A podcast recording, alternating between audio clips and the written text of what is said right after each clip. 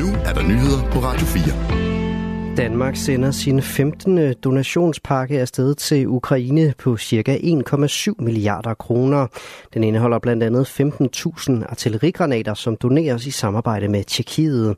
Det fortæller statsminister Mette Frederiksen ved et pressemøde på Marienborg. Vi præsenterer i dag en ny donationspakke til Ukraine. Det er nummer 15 øh, til lidt øh, mere end 1,7 milliarder kroner. Indtil nu har Danmark brugt og holdt fast 33 milliarder kroner på militær støtte til Ukraine. I kender efterhånden alle ordene. Det er kampvogn, det er antiluftskyts, det er ammunition, det er træning af ukrainske soldater, og så er det selvfølgelig ikke mindst vores F-16-fly. Ammunition er i øjeblikket øverst på Ukraines ønskeliste, fordi der er mangel på det i krigen mod Rusland, der invaderede Ukraine for snart to år siden. Vi ved, at donationerne gør en forskel. De har nu hjulpet ukrainerne i snart to år. Men når vi nu desværre træder ind i krigens tredje år om ganske få dage, så er der behov for at gøre mere.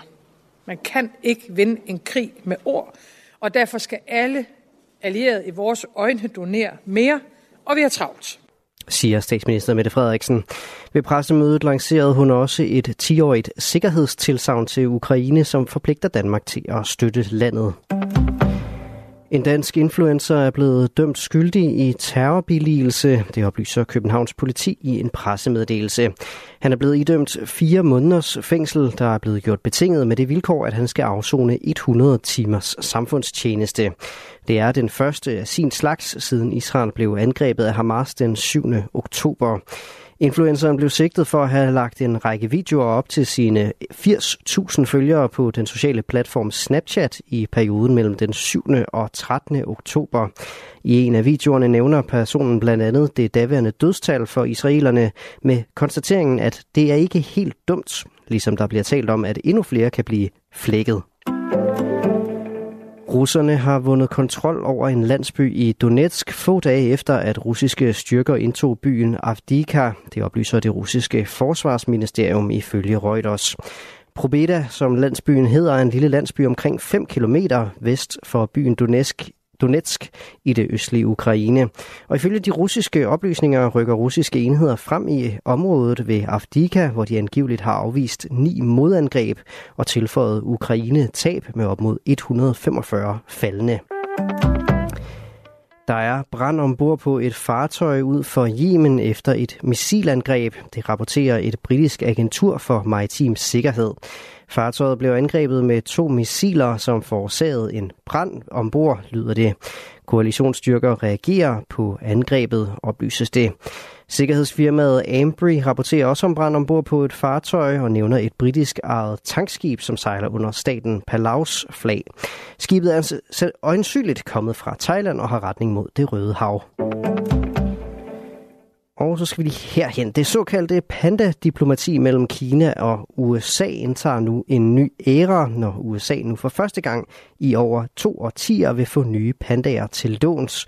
Det skriver nyhedsbyrået Reuters og CNN ifølge Danmarks Radio. San Diego i San Diego Zoo i Kalifornien er blevet lovet to nye pandaer, og lovningen den kommer efter, at Kinas præsident Xi Jinping i slutningen af sidste år luftede ideen om, at nye pandaer skulle sendes til USA. Vi er parate til at genoptage vores samarbejde med USA om pandabevarelse, og vi gør vores bedste for at møde Kaliforniens ønsker og at styrke det venskabelige forhold mellem vores nationer, sagde den kinesiske præsident ifølge CNN i november.